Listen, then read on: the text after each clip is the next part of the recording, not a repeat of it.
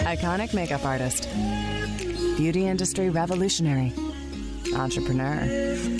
Bobbi Brown is all these things and so much more. Throughout her career, she has crossed paths with some of the most accomplished people at the top of their field. These conversations are a look into their inspiring lives because everyone has a story. This is Long Story Short with Bobbi Brown. Jon Tisch is a member of one of America's most influential. Wait, you want to talk over me? All right. Jon Tisch is a member of one of America's most influential families. He is co chairman of the board of Loews Corporation and chairman and CEO of Loews Hotels. In recognition for his leadership and civic involvement, Crain's New York business named him one of the first members selected for their Hall of Fame, recognizing individuals who have transformed the city in both their professional work and their civic and philanthropic activities. I've known Jon Tisch for over a decade. What I love about Jon is even though he's grown up in privilege, he's had the luxury of being born into a family that was very, very business minded, learned a lot from his grandparents and his parents, but that's also what kept him humble and down to earth. He is a great guy, and I'm really happy to call him my friend. Hey, Jonathan. Bobbi, always good to see you. Always good to see Here you here in. Long Island City. I, I- didn't think I'd run into you in Long Island City, of Well, all places. I am really happy and honored that you came to Long Island City. You Took me 15 minutes. Very oh, easy. you're lucky. You're Very lucky. easy. Yeah. So I've known you for so long, and I know a lot about you, but I don't know a lot about you. And why I thought you would be such an interesting guest is what I'm amazed is for someone that grew up in privilege and you know knowing a lot of people, you're just so normal, nice, and down to earth. But you've been like that from the day I met you, and you're still the same way. I remember when we met uh, many years back, and you were very kind because I had a TV show on Plum TV. Yes. Where it was the only show on TV where CEOs were being interviewed by a CEO, me, and you were one of my first guests. And how well, we, long we came to New Jersey. I remember you we came shot to my at- store. We shot it Yeah. at your first store. right.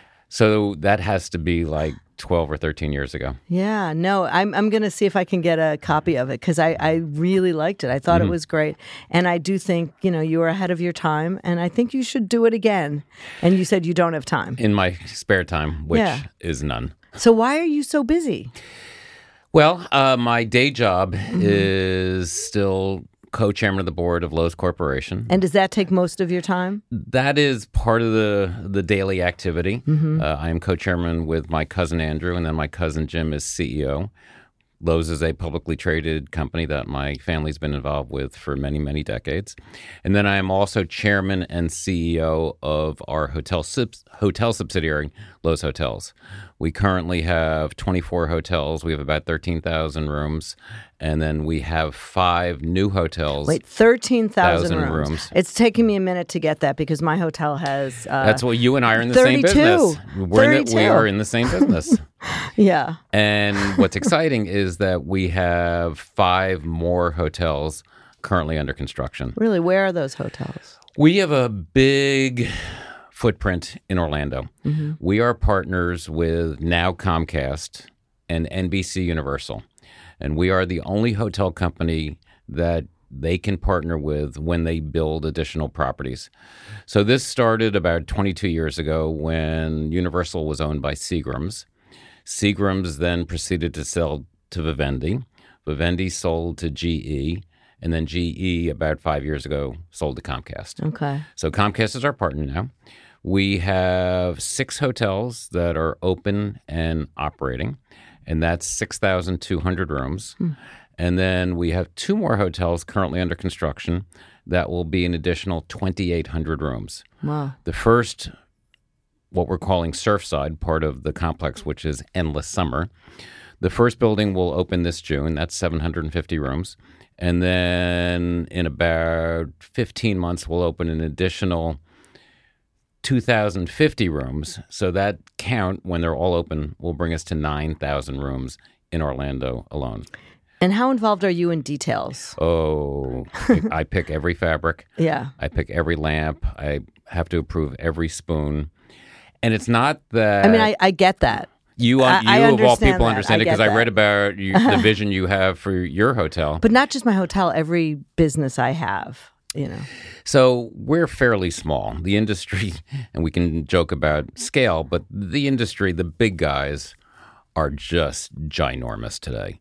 When you look at Marriott with some 6,000 hotels, 32 flags, over a million hotel rooms, when you look at Hilton, when you look at Intercontinental, when you look at Hyatt, we have to find a way to differentiate ourselves from the competition. And we've been doing this. I'm third generation hotelier. My family's been in the mm. business for 75 years.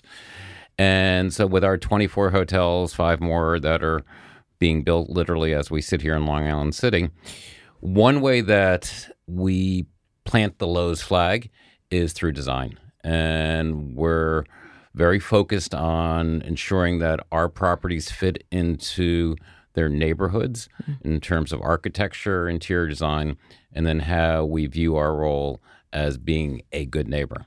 And so the attention to and vision for what the buildings need to look like falls on my shoulders. And I enjoy the process. So with our partners, I pick the architects, I pick the interior designers, and then go through the entire process. And the ones that we're doing now are all new construction. So literally, we are starting with a blank piece of paper. But they're different price points, right? New We have York very and different price Orlando, points. very different. So in Orlando, since we were just mentioning that, we have some four star hotels that we put the Loews name on. Loews Portofino Bay Resort, Loews Sapphire Falls, Loews Royal Pacific. Those are four star, those are high end. Then there are some three star hotels, Loews Cabana Bay, which is a 2,200 room hotel. Oh, God. That is a three star hotel. And the ones that were under constructing, uh, building now under construction, uh, Endless Summer, as I mentioned, 2,800 rooms. And those are going to be a value proposition. Those are going to be two star, but the designs are really good. And what I get really excited about is that I'm designing hotels with my colleagues and associates at Universal, the same people that are designing the Harry Potter ride, the hmm. same people that are designing Volcano Bay, their water park. So the creative process for me as a former TV producer a thousand years ago when I was living in Boston, I really enjoy this part of it. And you know my incredible wife Lizzie, who's in the fashion industry. I learn a lot from her in mm. terms of what people want, where design is heading, where colors are.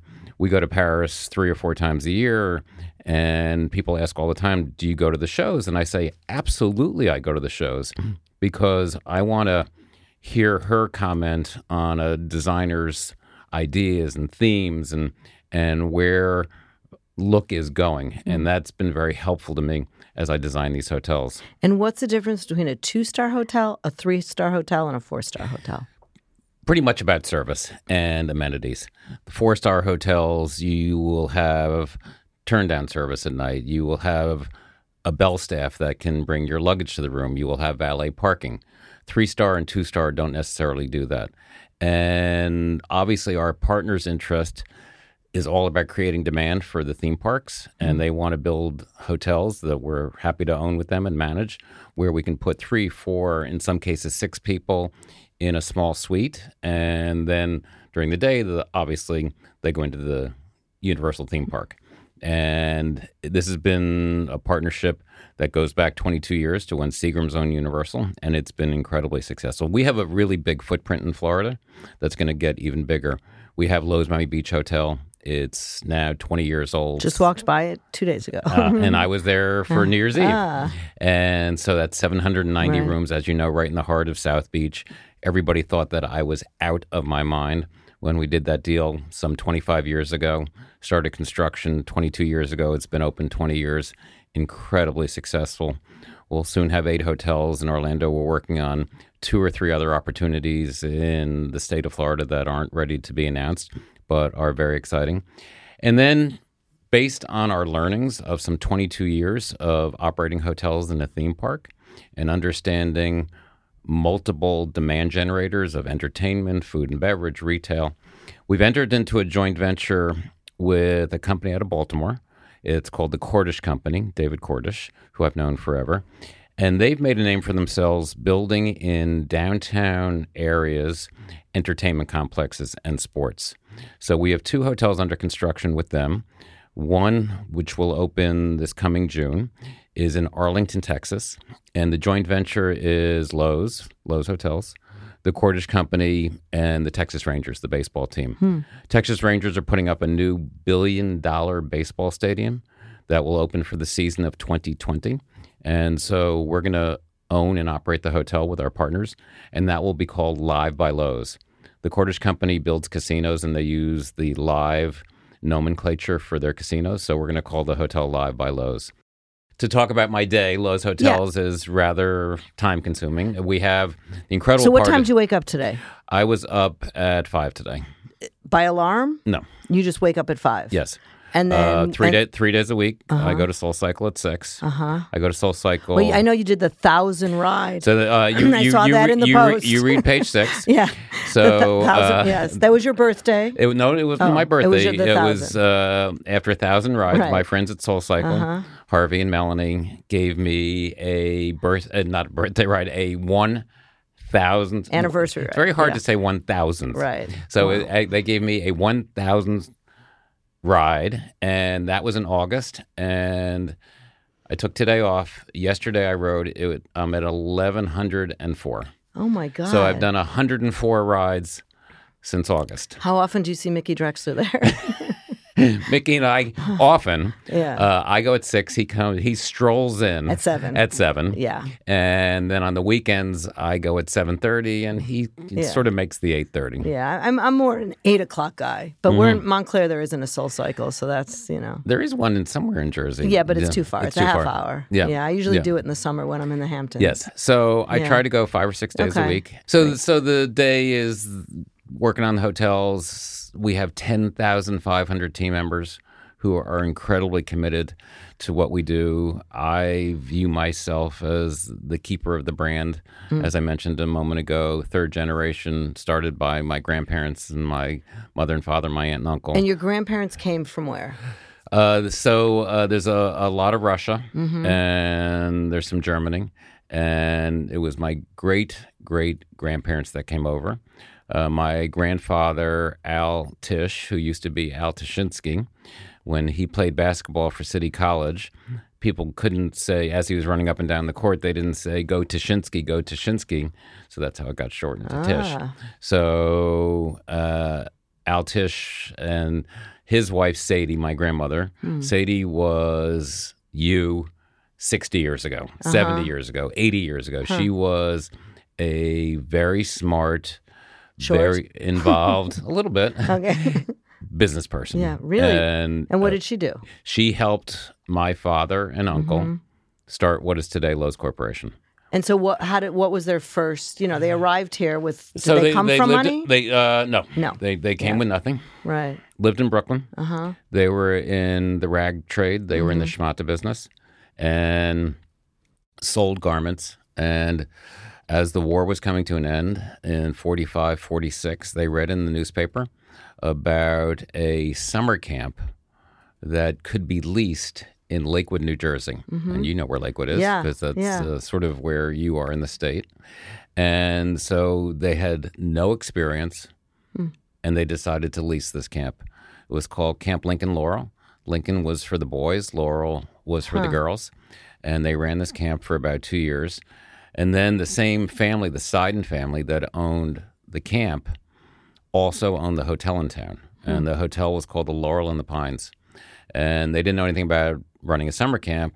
And they certainly didn't know anything about running a hotel, but they said, Look, if we can run a camp, we can run a hotel. Yeah. That's how they got in the hotel business. Wow. And then they expanded, and so they were in the Catskills a bit, and the attention to finance and ensuring that your business is profitable goes way back because what they would do is they had one set of lobby furniture and they would keep it in the winter at the Laurel on the Pines, which was a winter resort, and then the summer they would back up the trucks and bring the same furniture to one or two of the resorts that they had in the Catskills. So they literally had one set of furniture and would just bring it back and forth That's amazing. between the winter resorts and the summer resorts. and were these stories told to you when you were a kid? Yeah, absolutely. That's yeah. And then uh, they moved from Lakewood to Atlantic City. And at what one point we had five hotels in Atlantic City. And Called what? uh, one was the Traymore, one was the Ambassador, Okay. one was the, I forget the other names, but the Traymore was a very famous hotel. If you remember the movie Atlantic City with Burt mm-hmm. Lancaster, the opening scene is of a building being imploded in 1962. That mm. was the Traymore Wow. because Atlantic City really fell on, into hard times then. That's when people started going south to the Caribbean and to Florida, which is part of hmm. the family story. So I was born in 1953 in Atlantic City, lived there for about five or six years. And the real risk that my father and uncle took on, and it, I tell the story all the time when I give presentations and speeches, is that they opened a hotel in Bal Harbour, Florida, in 1956 called the Americana. Mm-hmm. And prior to that, all of the development had been in South Beach. Mm-hmm. That's where the Fontainebleau had been built. That's where the Eden Rock had been built. Right. And they used the same architect, Morris Lapidus. And Morris Lapidus built for them the Americana 700 rooms, about 25,000 square feet of meeting space, and it opened in 1956. Hmm. And it's the story that we tell today about managing risk, about understanding budgets, and about being on time and sticking to a hmm. budget, and really being disciplined and keeping an eye on the bottom line. And it was a rather bold move on hmm. their part. And my aunt and uncle moved to Bal Harbour from Atlantic City. We followed a year later. And then what really changed in terms of being investors and understanding value was in starting in 58, 59, they bought Loews Theaters. Hmm. And the reason they bought Loews Theaters is not necessarily because they wanted to show movies. They wanted the land underneath the theaters to build hotels. Wow. So here in New York in 63, they opened the former Summit Hotel, which is on 53rd Street and Lexington Avenue. It was the first new hotel built on the east side in 40 years when it opened in 63. They went on to build the Americana, which is now the Sheraton Center on 7th Avenue. And all of these locations were former Loews theaters. Hmm. Tore down the theater and built the hotels. So, did you guys name the theaters Loews, or you bought? We bought them. So Loews bought them. Theaters. Okay, that's how you, Loews, Loews Theaters and MGM were one company. Okay. in the late 50s under antitrust laws mm-hmm. the government separated them because mgm would make a movie it would automatically go into a Loews theater it was anti-competitive so they became two publicly traded companies and my father and uncle bought Loews theaters once again to Right. be able to have access to land Right. the great story I, I love telling is the Americana was an amazing hotel, as I mentioned, Morris Lapidus architecture. Across the street, and this is in Bal Harbour, Surfside, so it's about 96th Street, 97th Street, Collins Avenue. Across the street from the hotel, the hotel was on the ocean. On the other side of the street, on the Intercontinental, uh, Intercoastal, excuse me, were our tennis courts. And I forget the exact year, but in the early 60s, my father and uncle sold the land where the tennis courts were to the family that still owns the Bal Harbour shops, which just went through yet another addition. They just added a third floor. They have been incredibly hmm. successful. So historically, that was our land, and it was sold in the 60s. But where did you go to high school? So in 61, we moved to New York because Loews Theaters was based in New York. So it was two separate companies, Loews Theaters and Tisch Hotels. Okay. Loews Theaters bought Tisch Hotels, then it became Loews Theaters and Hotels. So uh, we moved to Scarsdale. Okay. And so you grew up in the suburbs. I grew up in the suburbs. I went to Riverdale, Okay. and then I went to private school in Connecticut. I went to the Gunnery in Washington, Connecticut. So I never really went to school in Scarsdale other than elementary Okay. school. And but and how about your how many brothers and sisters? Uh, I have an older brother and older sister, uh, Steve, who lives in LA, Lori, Right. who lives here.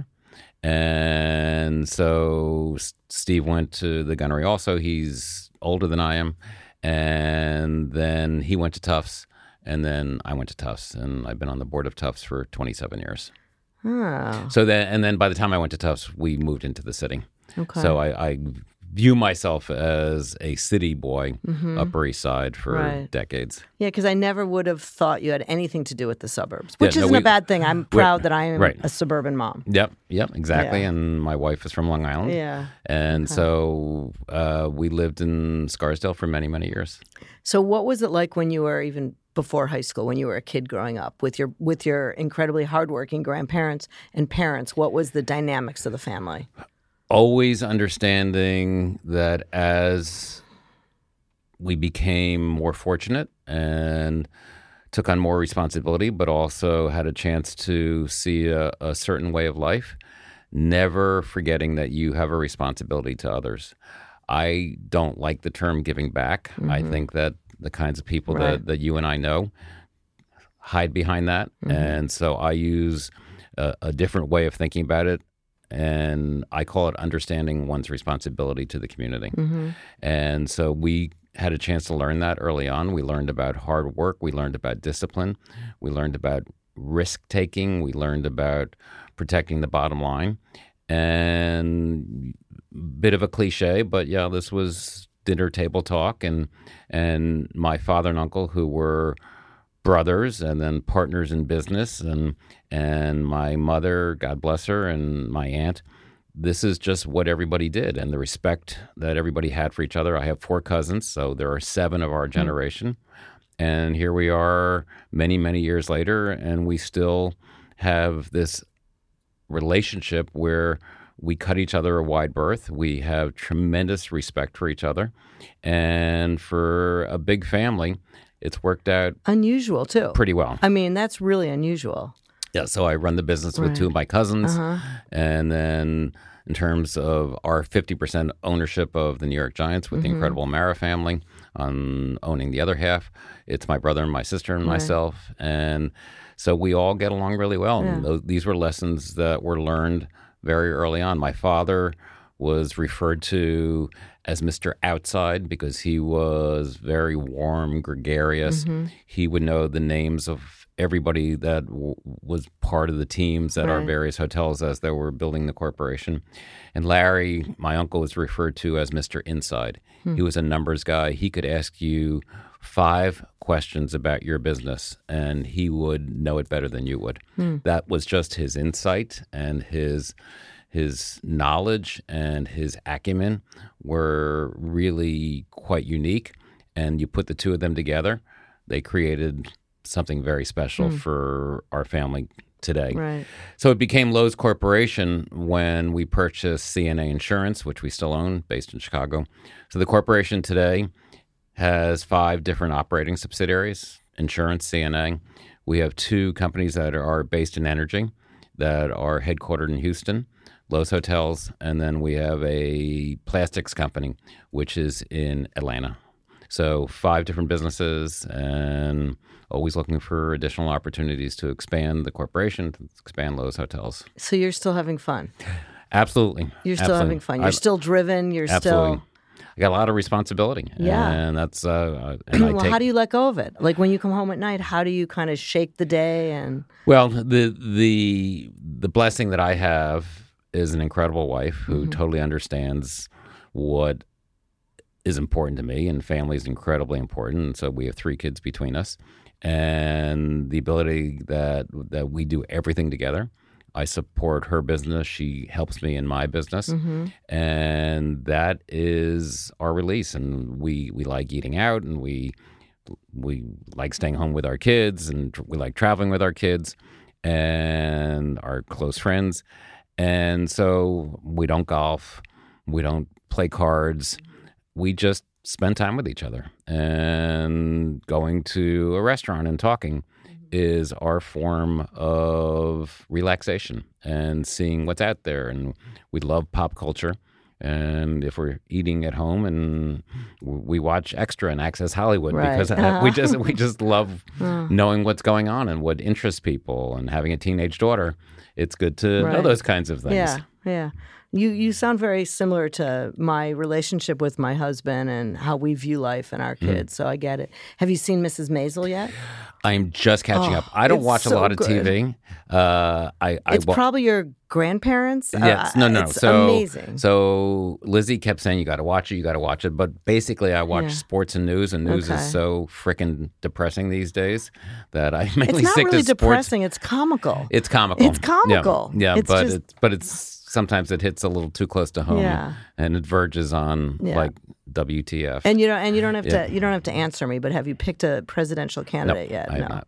No. I- I was Al Gore's finance chair Uh huh. uh, when he was running, and Okay. so I've been pretty much involved. I was very um, involved in raising money for Hillary, and so my stripes are fairly obvious. right. Yeah. So just getting back to Mrs. Maisel for a second. Yeah. So I, I had a chance to over the holidays. I watched the first episode and loved it. So Right. I'm catching up. And then the only other thing that we that I watch, Lizzie watches every cop show. Right. Uh, she wants to play a body on SVU. I'm She- sure you could arrange that. We're, we're, friendly with some of the people that are on the show, and so she's all I want to do is I, I want to be a body. Uh, I promise I'll lie still, Uh-huh. Right. but I, want to play a body. Uh, so the other show that we watch is Billions, and Uh-huh. Yeah. Brian Koppelman, who went to Tufts, and Charles Koppelman and Jenny, who's got her great show on Sirius. We know the family. Mm-hmm. And so, about a year and a half ago, Brian reached out to Lizzie and said, I'd love for you to come and talk to David, my writing partner, and me, because you know a lot of people Upper East Side, and our storylines are, are realistic, and we'd love just to get a sense of what's going mm-hmm. on. And so she goes down there, and there she spent about two hours there. And so she says to them, Well, I'm a little surprised. Here you are, so authentic about your locations, especially when it comes to food. I'm a little surprised that you guys haven't shot at the Regency. So the Regency is the Oh, Loews cool. Regency Hotel where I grew up. When we moved into the city, I, I am the male Eloise. Uh-huh. I literally grew up in the hotel. It's now part of our organization. But the Regency is the home of the Power Breakfast. Right. And that's where, literally where the term Power Breakfast started Yes. in the mid 70s was when my father, Lou Rudin, Felix Rohatyn were tasked with saving New York City, which was on, on the edge of bankruptcy. So they would all get together, they would meet, and they would have breakfast at the Regency. That's where the term started. So she is out there shilling for me, and she said, I can't believe you haven't shot there. Uh, this past February, I get a call from the terrific young man who runs the hotel. He says the scouting crew for Billions was just here, and they asked if they could shoot one morning a scene with uh, with Damian Lewis in the hotel, and I said sure, but you know if I have a SAG card, which I I do, I said if there's a chance for me to have a line, I would love to do that. Calls me back, he says. Brian said, of course, whatever Jon wants. So here we are. They're going to shoot at the Regency on a Friday. They let us have breakfast and they took it over after that. Uh, you've been on many sets. It's like 80 people to shoot one minute of TV. I come home two weeks in advance and I said, Oh, Lizzie, it's amazing. They're going to shoot billions at the Regency and they're giving me a line. She looks at me and she says, You're happily married, right?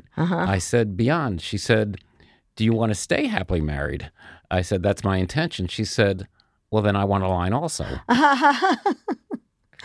so, of course, they gave her a line. Wow. Were you guys together? Uh, or we were, you at we separate were- tables? contiguous to each other. Uh, Axe walks into the restaurant. Uh-huh. I see him out of the corner of my eye. I go over and I say to him, Hey, Axe. And then I actually improvised and I added a line. Oh. so the line was, Hey, Axe. And then I added, How are you, man? They liked that and kept it in. Uh-huh. And I said, "Sorry, but you didn't have a reservation. If you, we, I said, you didn't. We didn't know you were coming. If you give me a second, we'll get your table." And he looks at me, and one of the greatest lines ever delivered mm-hmm. in television, film since the beginning of time. Bobby Axelrod looks at me and says, "No need, JT." Now, isn't that a great line? Yeah. Yeah, yeah, yeah, yeah. So then he walks by me, walks into the restaurant. Lizzie is at a table, and her line is she sees him walking. He's about to really rag on somebody who's at another table. That's the scene. So he's walking down past her. She is in conversation. She looks up. She looks at him and says, Hey, Axe.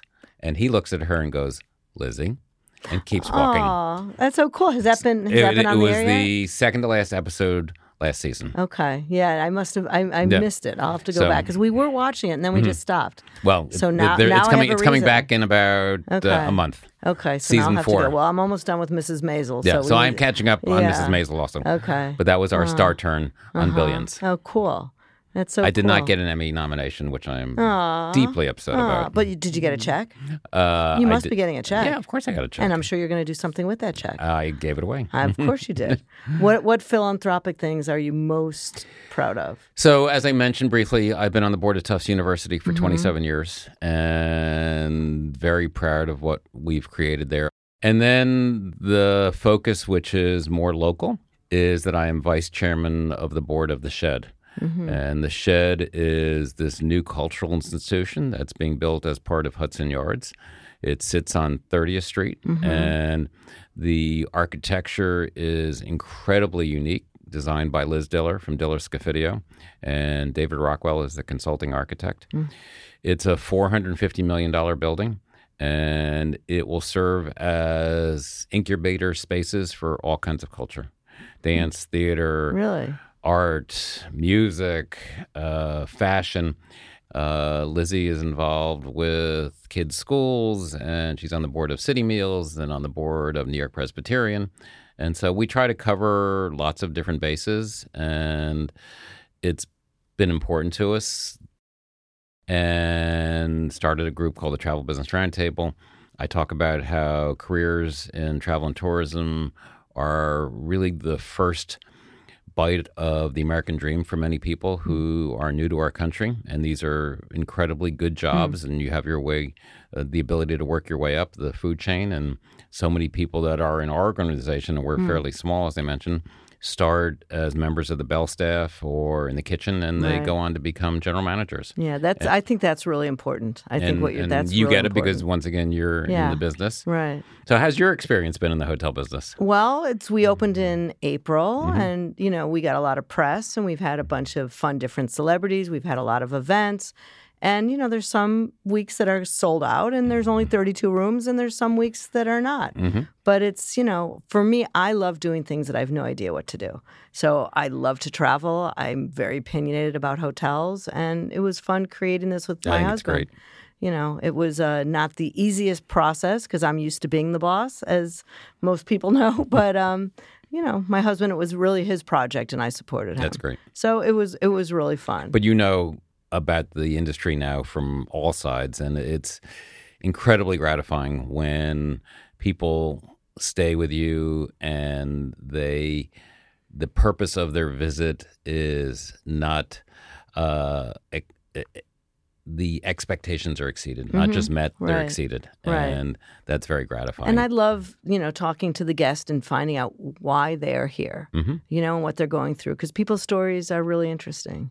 Absolutely. You know, well, And it's a big responsibility. As I say, people leave the safety and security of their home. Right. And they entrust in you that you're going to keep them safe, Mm-hmm. that you're going to allow them to accomplish the purpose of the trip, whether it's business, pleasure, Mm-hmm. Right. with their partner, with their kids, with their significant other, that you are providing the canvas for them to accomplish what they set out for. Yeah, no, it's a it's fascinating.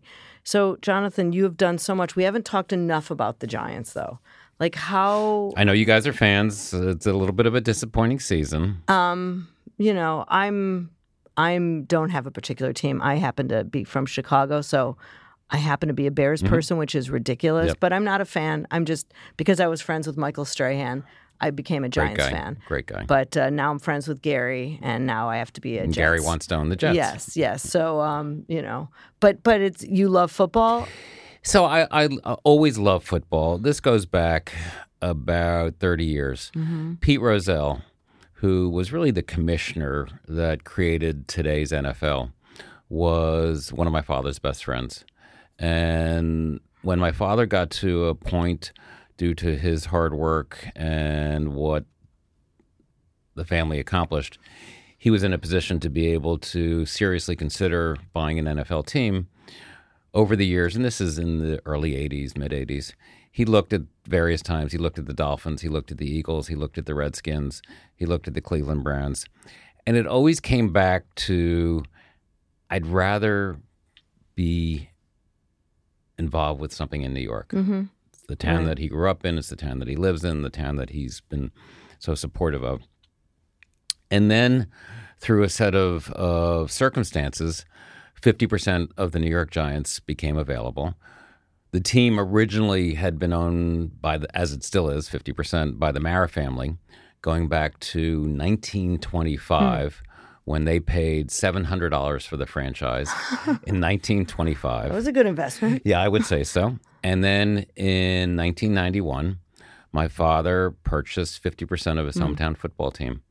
And until he passed away in 2005, for those 14 years, mm. it brought him, excuse me, yeah, 14 years, it brought him incredible mm. amount of pleasure. Wow.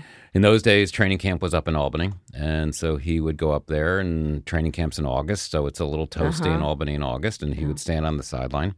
He would travel with the team to away games, hmm. and he just loved so nice. being co-owner with Wellington Mara, who was an incredible individual. And the team today, the CEO is John Mara, Wellington's mm-hmm. son. So the Maras are our partner. We're hmm. 50 50 partners. My brother Steve, who lives in LA, is a bit more involved in the day to day, and that was my father's wish before he passed away. And it's just really cool Yeah. to be associated with something that hopefully brings so much pleasure to thousands and thousands and thousands of people. It also brings a fair amount of consternation when the team isn't winning. So Right. this season, uh, midway, when we're one in seven, it's a little Yeah. discouraging. Yeah. Uh, but I've got a lot to do to keep busy, and, and I love it.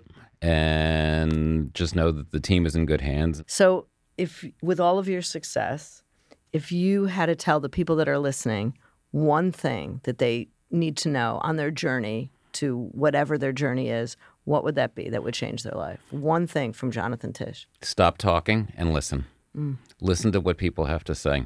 We all like to talk and we're all experts on certain subjects, but you really need to listen because there are other people that have good ideas that have fought the wars before you that could be incredibly helpful in your journey. Mm.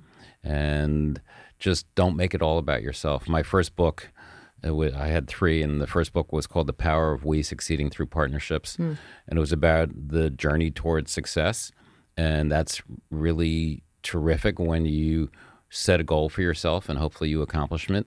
Accomplish it but it's not all about you. Hmm. And that's why it's the power of we succeeding through partnerships. It's about creating relationships with others to get to the point that you want to be at, but then understanding that you have responsibilities to others. So that's why it was called the power of we, not the power of I. And that has really been a- an important lesson in my life and one that I hope to impart to others. Hmm. And where could the listeners find you? Social media? On uh, social? Uh, uh, I am on Instagram, but I am incredibly boring. Uh-huh. Uh, But I- what is it? Uh, it's Jonathan.mark. Okay. Uh, Jonathan Mark. Is that your middle name? Yes, it is. Okay. Yeah, Jonathan.mark.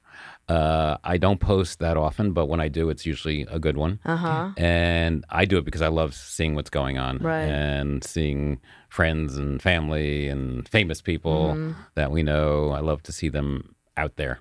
And And does the hotel? Oh, obviously Loews Okay, Hotels. so- Yes, we have people that do that Yeah, yeah, a yeah. But still. yeah, you so know. Loews Hotels, Right. Mm-hmm. obviously we have our website and we've got all kinds of social media through our Okay. Mm-hmm. hotel. I am not on Facebook. Uh, I don't know how to tweet and I'll leave that to others, sadly. And but occasionally I check in on Instagram. Okay. Well, thank you so much for Bobbi, coming to Long great. Island Th- City. thank you so much. And that was my conversation with Jon Tisch. Do you believe the guy has rode over a thousand SoulCycles? I'm tired just thinking about it. What a guy. And that's it for this episode of Long Story Short. If you like the show, tell a friend. Also, rate and review the show in Apple Podcasts. If you have any questions for me, email them to askbobbybrown at gmail.com. Or you can follow me on Instagram at justbobbibrown and let me know who you'd like me to interview, anything else you want to see. Thanks for listening. This is Long Story Short with Bobbi Brown, a Gallery Media Group production.